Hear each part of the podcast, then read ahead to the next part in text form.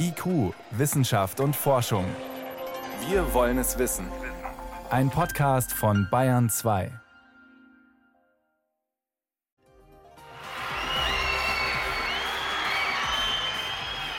Jawohl, das hätten wir gerne mal wieder. Jubeln, tanzen, sich verausgaben bei einem Konzert, gemeinsam schwelgen im Alles ist möglich Gefühl, zusammen mit Tausenden von Leuten.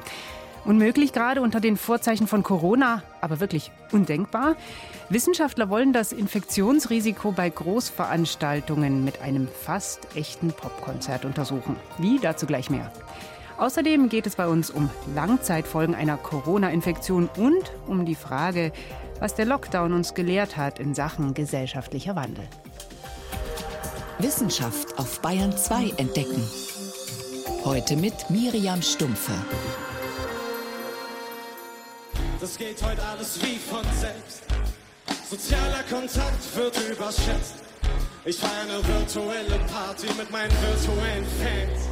Denn ich bin programmiert. Von wegen virtuelle Party. Tim Bensko ist das und bald kann man ihn wieder live und in echt hören. Vor 4000 Leuten wird er singen am 22. August in Leipzig. Nein, Sie haben sich nicht verhört, das wird tatsächlich passieren, obwohl Großveranstaltungen weiterhin verboten sind, auch in Sachsen.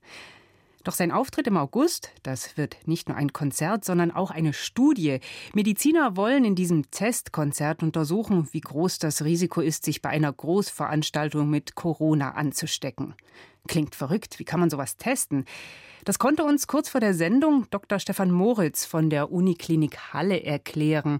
Er ist Projektleiter der Studie. Und er konnte gleich beruhigen, wirklich infizieren kann sich dabei kein Testteilnehmer. Also natürlich machen wir das nicht, dass wir da Infizierte reinschicken und überprüfen, ob sich dann jemand ansteckt im Laufe des Versuchs. Nein, ganz im Gegenteil. Also wir versuchen alles dran zu setzen, dass wirklich nur Nicht-Infizierte in diese Halle reingehen. Und dann messen wir da drin drei Dinge. Das ist äh, einmal kritische Oberflächen, die die Teilnehmer berühren. Also das Türklinken heißt, und so weiter. Türklinken, genau, äh, der Handlauf äh, der Treppe oder sowas, irgendwelche Tresenbereiche im Catering-Service oder sowas. Und das machen wir so, dass wir Händedesinfektionsmittel, so ganz normales Händedesinfektionsmittel mit Fluoreszenzfarbstoff versetzen. Und das geben wir jedem Teilnehmer mit, so eine seine eigene Flasche. Und der wird immer wieder aufgefordert, sich selber die Hände zu desinfizieren. Das hat den Vorteil, er hat sehr, sehr saubere Hände dadurch, aber gleichzeitig lagern sich an seinen Händen auch diese Fluoreszenzstoffe ab. Und, und wenn eine Oberfläche Be genau, berührt, dann hinterlässt er da Spuren drin und äh, die können wir im Nachgang dann mit UV-Lampen sichtbar machen und sehen, was sind die Flächen, die am meisten berührt worden sind und welche weniger. Okay, das ist das eine, aber dann interessieren Sie auch noch Kontakte unter den Konzertbesuchern. Genau, und dazu kriegt jeder der Teilnehmer einen äh, Tracker umgehängt. Das ist so eine Ultra-Wideband-Technologie, mit so einem kleinen Schlüsselband wird das umgehangen und der misst permanent die Kontakte zu den umstehenden Personen, also den Abstand zu den umstehenden umstehenden Personen. So im Abstand bis zu 30 Meter etwa können die messen. Uns interessieren natürlich nur die, die etwas näher sind. Und so kriegen wir ein Bild über die gesamte Veranstaltung hinweg. Wie viele Kontakte hatte jemand? Und gleichzeitig machen wir aber Folgendes. Wir hängen sogenannte Ankersensoren an der Hallendecke auf wo wir die verschiedenen Bereiche damit abdecken. Wir können also sagen, wenn jemand Kontakte hatte, wo sind die denn gewesen? War das mehr im Eingangsbereich, beim Anstellen der Sicherheitskontrolle? Ist es auf der Tribüne passiert, beim Catering oder beim Toilettengang? Und können daraus dann eben Hygienekonzepte auch entwickeln, die diese Daten berücksichtigen dann. Und ansonsten ist das aber ein, ich sag mal, ganz normales Konzert. Eine Halle, 4000 Konzertbesucherinnen und Besucher und ja, die machen das, was man bei einem Konzert normalerweise macht. Reingehen, essen, vielleicht mitsingen. Wie sieht es aus? Es ist fast normal. Es ist schon ein bisschen Studiencharakter. Also die Programmblöcke sind nur 20 Minuten lang. Und ein Szenario dauert immer 20 Minuten Programmblock, 20 Minuten Pause, 20 Minuten Programmblock und dann ist ein Szenario zu Ende. Wir machen insgesamt drei Szenarien an dem Tag. Das erste Szenario, das ist so, wie wir es vor der Pandemie hatten. Ein typischer Konzertbesuch, wie er bis März stattgefunden hat. Es gibt zwei Eingänge, die Leute sitzen alle nebeneinander, die laufen alle umher in den Vorräumen, den Foyers, wie es ihnen gefällt. Und dann kommen die zweiten und dritten Szenarien. Im zweiten Szenario haben wir ein Hygienekonzept entwickelt. Da gibt es mehr Eingänge, acht Eingänge statt zwei. Die Leute sitzen immer einen Sitzplatz auseinander. Wir haben die Arena in Quadranten eingeteilt, sodass sich die Teilnehmer eben nicht so durchmischen da drinnen. Und im dritten Szenario machen wir ähnlich dem zweiten Szenario. Wir reduzieren aber die Teilnehmerzahlen nochmal mehr auf 2000 etwa. Und damit können wir dann auf der Tribüne sicherstellen, dass wirklich die 1,50 Meter um jeden Einzelnen rum eingehalten wird. Und wenn Sie das dann alles mal durchgespielt haben und ausgewertet, was können Sie dann wissen? Also zum einen wissen wir dann hoffentlich, wo finden eigentlich diese Risikomomente statt? Wo ist die Gefährdung bei so einer Großveranstaltung? Auf was hin müssen wir unsere Hygienekonzepte entwickeln? Also reicht es vielleicht am Eingang was anders zu machen? Ja, es gibt mhm. ja immer zum Beispiel die Diskussion, welche Rolle spielt die Anreise mit dem öffentlichen Nahverkehr. Aus dem Grund simulieren wir eben auch die Anreise mit der Straßenbahn nach wo wir auch die Straßenbahnen verkabeln und da drin dann messen können, wenn Kontakte stattgefunden haben. Also alle Leipziger Straßenbahnen? Nicht alle, wir haben zehn Sonderfahrten, die wir da machen, wo ein Teil der Teilnehmer eben auf Park-and-Ride-Parkplätzen ankommt, dort ihre Sender und ihre Schutzausrüstung erhält und dann mit Sonderfahrten zur Arena gefahren werden. Und so können wir das mal ins Verhältnis setzen, welche Kontakte passieren in der Halle und welche passieren in der Straßenbahn. Jetzt schauen Sie sich an Kontaktflächen, auch die Kontakte unter den Konzertbesuchern. Aber Sie schauen auch noch ja, in die Luft, was da passiert. Wie sieht das aus?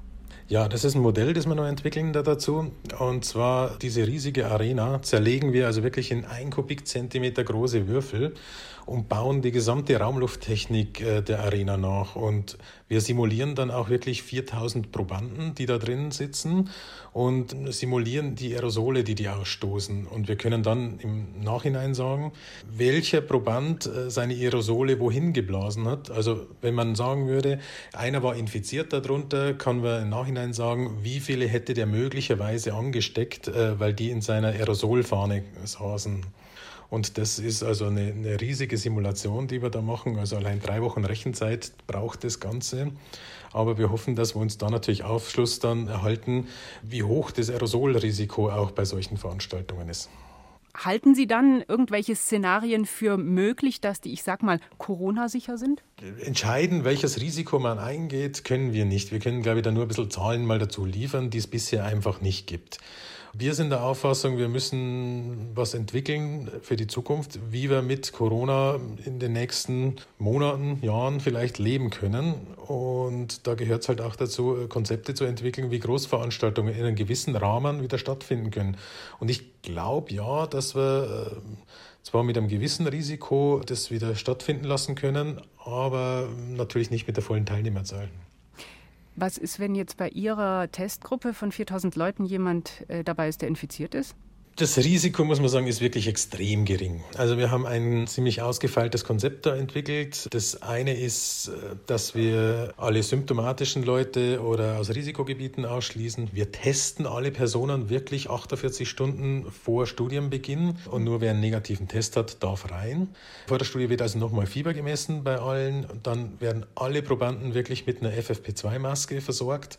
Jeder hat seine Flasche an Händedesinfektionsmittel.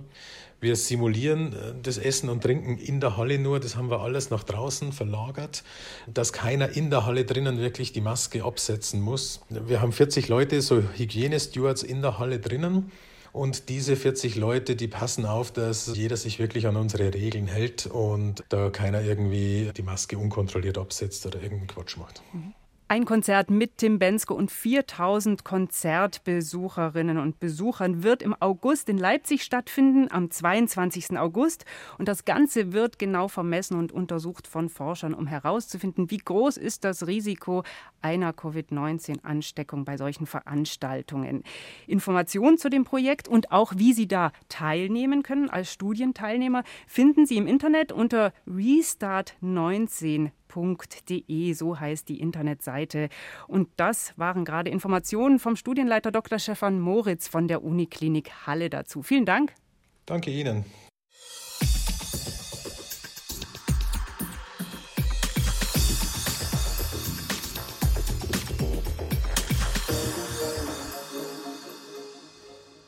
Trockener Husten, Atemnot, Lungenentzündung, das sind typische Symptome einer Covid-19-Erkrankung. Wenn sie schwer verläuft, dann drohen Patienten langfristige Schäden an der Lunge oder gar Lungenversagen. Aber inzwischen ist klar, Covid-19 ist nicht nur eine Erkrankung der Atemwege. Das Coronavirus kann alle Organe des Körpers angreifen, bis hin zum Nervensystem und Gehirn. Zunehmend sehen die Ärzte Betroffene, die an Spätschäden leiden. Was können SARS-CoV-2 und andere Viren im Gehirn anrichten? Jan Rubner mit einer vorläufigen Bilanz. Viola ist Mitte 40, eigentlich kerngesund. Vor drei Monaten hat sie sich mit SARS-CoV-2 angesteckt und war wochenlang krank. Die Folgen spürt sie noch immer. Immer noch schwach und oft schwindlig. Der Kreislauf macht auch nicht mit. Wenn ich die Treppe raufgehe und gleichzeitig reden soll, das funktioniert nicht. Andere Betroffene berichten darüber, dass sie auch Wochen nach der Infektion noch nicht riechen und schmecken können oder sogar an Lähmungserscheinungen leiden. Beides Ausfälle des Nervensystems. Dass Viren ins Nervensystem eindringen, ist nicht ungewöhnlich. Was dabei passiert, erklärt Gehirnforscher Martin Korte von der Technischen Universität Braunschweig. Hier kann es vor allen Dingen entzündliche Reaktionen geben, die das Gehirn über die Hirnhautentzündungen schädigen oder über eine Aktivierung des Immunsystems im Gehirn. Über SARS-CoV-2 weiß man, dass das Virus Entzündungen in den Blutgefäßen verursachen kann. Zudem kann es zu Entzündungen im Nervengewebe kommen. Eine Folge, die man auch bei anderen Viren, etwa Influenza, schon beobachtet hat. Im schlimmsten Fall werden dann auch Nervenzellen geschädigt. Die sogenannten Mikrogliazellen, die die Nervenzellen wie eine Art Stützgewebe umgeben, setzen eine ganze Kettenreaktion in Gang, die am Ende auch dazu führen kann, dass Nervenzellen abgebaut werden oder dass die Kontakte zwischen Nervenzellen abgebaut werden. All das Phänomene, wie man sie auch findet am Beginn einer neurodegenerativen Erkrankung. Martin Korte und sein Team haben Versuche mit Mäusen gemacht, die sie mit Grippeviren infiziert haben. Die Folge? Die Tiere können schlechter lernen und sich erinnern. Bei jungen Mäusen sind diese Schäden nicht dauerhaft. Nach drei Monaten arbeitet ihr Gehirn wieder normal. Aber die älteren Mäuse erholen sich schlechter. Bei älteren Mäusen, das entspricht etwa 70 bis 80-jährigen Menschen im Vergleich, da hat man gesehen, dass zwei Drittel aller Mäuse auch langfristig Beeinträchtigungen in der Anzahl der synaptischen Kontakte zeigen und auch eine Einschränkung des Lernvermögens. Manche Viren richten so große Schäden an, dass schwere Gehirnerkrankungen die Folge sind. Das Herpesvirus etwa kann eine Gehirnhautentzündung verursachen, der Polioerreger schwere Lähmungen. Und ein bestimmter Virenstamm bei der spanischen Grippe führte zu Parkinson, erklärt Neurologe Matthias Klein vom Münchner Uniklinikum Großhadern. Also hier hat tatsächlich ein spezieller Stamm eines Virus dazu geführt, dass es zu schweren Parkinson-Symptomen viele Jahre nach der Viruserkrankung gekommen ist. Aber das lässt jetzt nicht den Umkehrschluss zu, dass jeder Patient, der ein Parkinson bekommt, irgendwann mal früher eine Virusinfektion gehabt hat. Im Fall von SARS-CoV-2 scheinen größere Angriffe auf das Gehirn mit schweren Schäden selten zu sein. Nach einer neuen Übersicht von Forschern der britischen Universität Liverpool waren bis Mitte Mai weltweit gut 900 Fälle von neurologischen Komplikationen bekannt. Darunter über 100 schwerwiegende Erkrankungen wie Gehirnhautentzündungen oder das sogenannte Guillain-Barré-Syndrom, bei dem Betroffene an Lähmungen leiden. Jeder Fall ist tragisch, aber angesichts von Millionen Infizierten weltweit sind es doch Einzelfälle. Sehr selten nistet sich der Erreger langfristig im Nervensystem ein. Bei Patienten, wo das Nervenwasser untersucht worden ist, findet man bei fast keinem Patienten Virusnachweise im Nervenwasser. Also hier schon mal ein ganz positiver Befund, wenn Sie so möchten. Trotzdem, Entwarnung hinsichtlich von Schäden an Gehirn und Nervensystem kann es noch lange nicht geben, sagt Neurologe Klein. Also wie bei jeder Erkrankung, die neu ist, die wir noch nicht gut verstanden haben, muss man da natürlich ganz gut hingucken, was in den nächsten Monaten und Jahren passieren wird. Das kann man aktuell noch in keinster Weise abschätzen. Wichtig wären also ein weltweites Register zu neurologischen Ausfällen und Studien über die Langzeitfolgen des neuartigen Coronavirus. Angriff aufs Nervensystem. Jan Rubner war das zu Spätschäden von Corona-Patienten. Es ist 20 nach 6. Bayern 2. Wissenschaft schnell erzählt. Und hier im Bayern 2 Studio ist jetzt auch mein Kollege Helmut Nordwig, hat aktuelle Meldungen mitgebracht. Und da geht es unter anderem um die Zukunft der Eisbären. Ja, man kann sich's denken, um die steht's leider schlecht. Schuld ist der Klimawandel. Der Grund ist, wenn die Tiere keine Eisscholle finden, dann können sie nicht jagen, müssen dann an Land und dort von ihren Fettreserven leben. Also im Sommerjahr heißt es Fasten für sie. Ja, und der Sommer wird jetzt leider immer länger sozusagen. Die Forschenden aus Kanada, die das untersucht haben, die haben Folgendes gemacht. Sie haben sich etwa zwei Dutzend Untergruppen von Eisbären angeschaut. Jede lebt in einem anderen Gebiet und in einigen dieser Untersuchgruppen, da gibt es Daten, wie lange die Tiere Fasten durchstehen. Und das haben sie dann kombiniert mit der Frage, wie viele eisfreie Tage wird es denn in dieser Region geben mit der Zeit. Und das Ergebnis ist wirklich erschreckend. Wenn der Klimawandel so weitergeht wie bisher, dann werden bis zum Jahr 2100 die Eisbären verschwunden sein. Völlig. Ja, leider. Wir streben natürlich an, dass die Menge des Treibhausgases Kohlendioxid bis Mitte des Jahrhunderts in der Atmosphäre wenigstens stabilisiert werden kann, dass sie nicht mehr ansteigt. Dann überleben immerhin einige dieser Gruppen, so die Prognose. Aber ein paar von ihnen, die sind jetzt schon akut bedroht. Hm. Ja, jetzt kommen wir zu einem erfreulicheren Thema, zum Bockkäfer und was der mit meinem Handy zu tun hat. Bockkäfer. Mhm. Ja, das sind Überlebenskünstler, die leben an den Hängen von aktiven Vulkanen in Indonesien. Und diese Vulkane, die haben eine schwarze Oberfläche, die heizt sich dann extrem auf in der Sonne, aber der Käfer, der ist trotzdem kühl. Das Geheimnis liegt darin, die Flügel, die reflektieren das Sonnenlicht extrem gut. Das machen sie so, die sind bedeckt mit extrem feinen Härchen und die haben eine spezielle reflektierende Nanostruktur. Und was hat das dann mit meinem Handy zu tun? Ja, also mein Handy war am Wochenende in einer schwarzen Tasche und ist dann in der Sonne tatsächlich überhitzt. Mit einer Kunststofffolie, die jetzt so eine Struktur hat wie die Bockkäferflügel, könnte man es davor schützen. Und genau das hat eine Wissenschaftlerin aus China getan. Verglichen mit dem weißen Papier ist so eine Folie in der Sonne sieben Grad kühler. Es macht also eine Menge aus.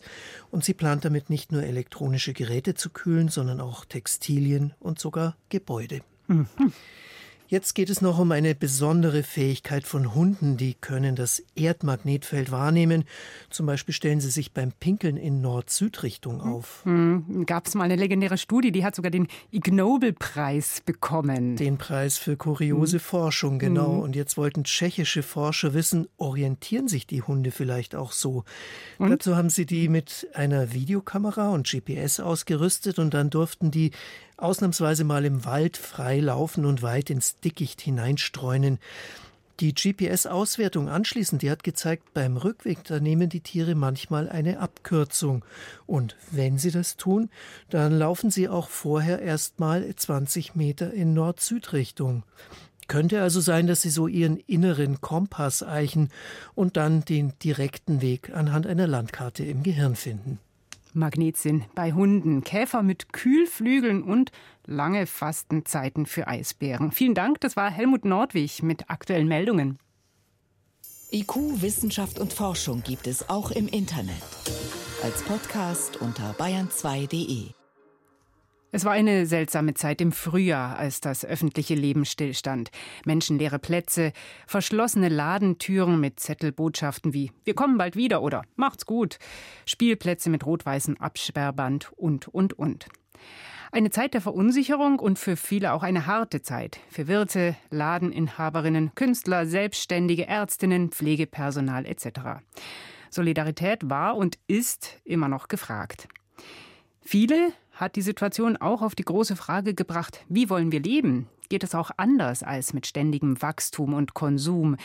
Das ist diese Woche auch Thema in unserem Podcast mit dem Philosophen Julian Niederrümelin.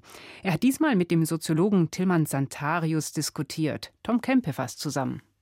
Nachhaltigkeit, das geht nur radikal gedacht. Zumindest für eine nachhaltige Zukunft, so die These von Professor Tilman Santarius.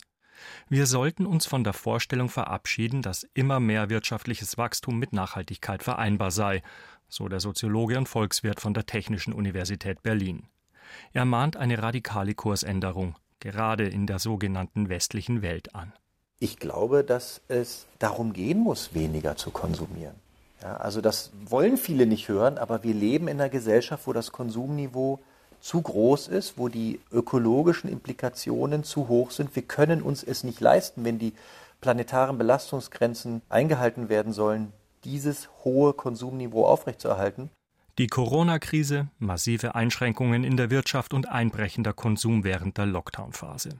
Für Tilman Santarius hat sich gezeigt, dass die Welt, wie wir sie kennen, eben nicht sofort untergeht, wenn Welthandel und Binnenmärkte heruntergefahren werden. Es gibt natürlich Individuen und leider sehr viele, die auch unter dieser Krise leiden. Aber alles in allem ist dieses System weiterhin funktionsfähig und die Gesellschaft hat Mut und Solidarität bewiesen, um diese Krise anzugehen. Also scheint es da ja doch eine Möglichkeit zu geben, mit weniger sehr wohl funktionsfähig zu sein und gut auszukommen. Weniger oder gar kein Wirtschaftswachstum bedeuten, zumindest hierzulande, nicht das Ende, so seine Beobachtung, die Corona-Erfahrung als Chance. Denn das dauernde Wirtschaftswachstum, was ja zu einer Art Zentral- oder Zivilreligion geworden ist in unserem Land und auch in vielen Industrieländern, das scheint ja doch gar nicht so notwendig zu sein. Ja, man könne aus den in der Krise gemachten Erfahrungen viel lernen, das sieht auch Philosoph Julian Niederrümelin so. Ein Beweis, dass man die Wirtschaft aber einfach so drosseln kann, sei aus der deutschen Lockdown-Phase allerdings nicht wirklich ableitbar.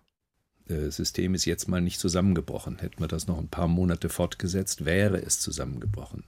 Wir haben einen Wirtschaftseinbruch, der nur vergleichbar ist mit der Wirtschaftskrise von 1929. Wenn der Shutdown sich regelmäßig wiederholt, dann kommen wir in eine Abwärtsspirale mit nach oben rasant steigender Arbeitslosigkeit, die jetzt abgefedert ist in Deutschland sehr gut durch Kurzarbeit. In anderen Ländern geht sie durch die Decke, wie zum Beispiel USA.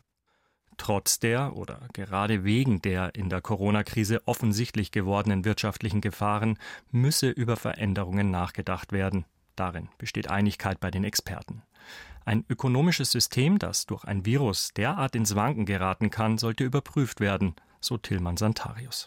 Aber ich glaube, wir wären sehr gut beraten, wenn wir eine resilientere, eine widerstands-, eine krisenfestere oder kräftigere Ökonomie hätten, die weniger große Probleme hat, wenn das Wachstum mal nicht weitergeht. Oder die sogar besser darauf klarkommt, wenn es mal auch eine Phase der Schrumpfung gibt oder einer Stagnation. Umdenken im Umgang mit Globalisierungsprozessen, neue Arbeitszeitmodelle, die eventuell mehr Freizeit zulassen, auch weil vielleicht weniger Konsumdruck herrscht, wären denkbar, wenn man vom Wachstumsglauben Abstand nimmt, so die These. Die Krisenphase, in der wir uns jetzt befinden, sei ideal, um Veränderungen anzugehen.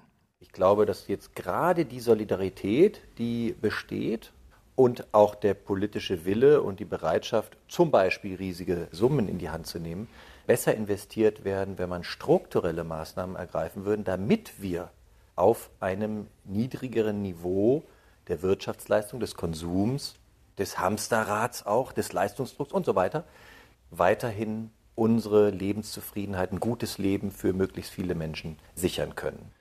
Und dass zu einem guten Leben nicht unbedingt ausgedehnte Shoppingtouren gehören müssen und dass auch der Urlaub eine Nummer kleiner als gewohnt erholsam sein kann, das haben viele in den letzten Monaten als eigene Erfahrung gemacht.